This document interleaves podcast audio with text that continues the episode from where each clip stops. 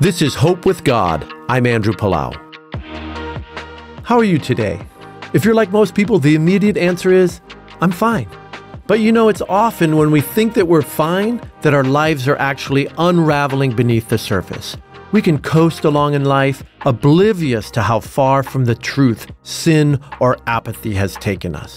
We need God's word of truth to shape us, to keep the subtleties of evil at bay, and to help us deal with our real struggles. Under the guidance of the living word of God, our inner lives will begin to take on a new shape. Recognizing how much we need God is the first step to understanding just how precious we are to Him and the Word of God is the roadmap that leads us there. The cobwebs lingering in the dark corners of our mind and hearts can finally be cleared away as we let the light of the truth come in. Try reading the Bible. Do it today.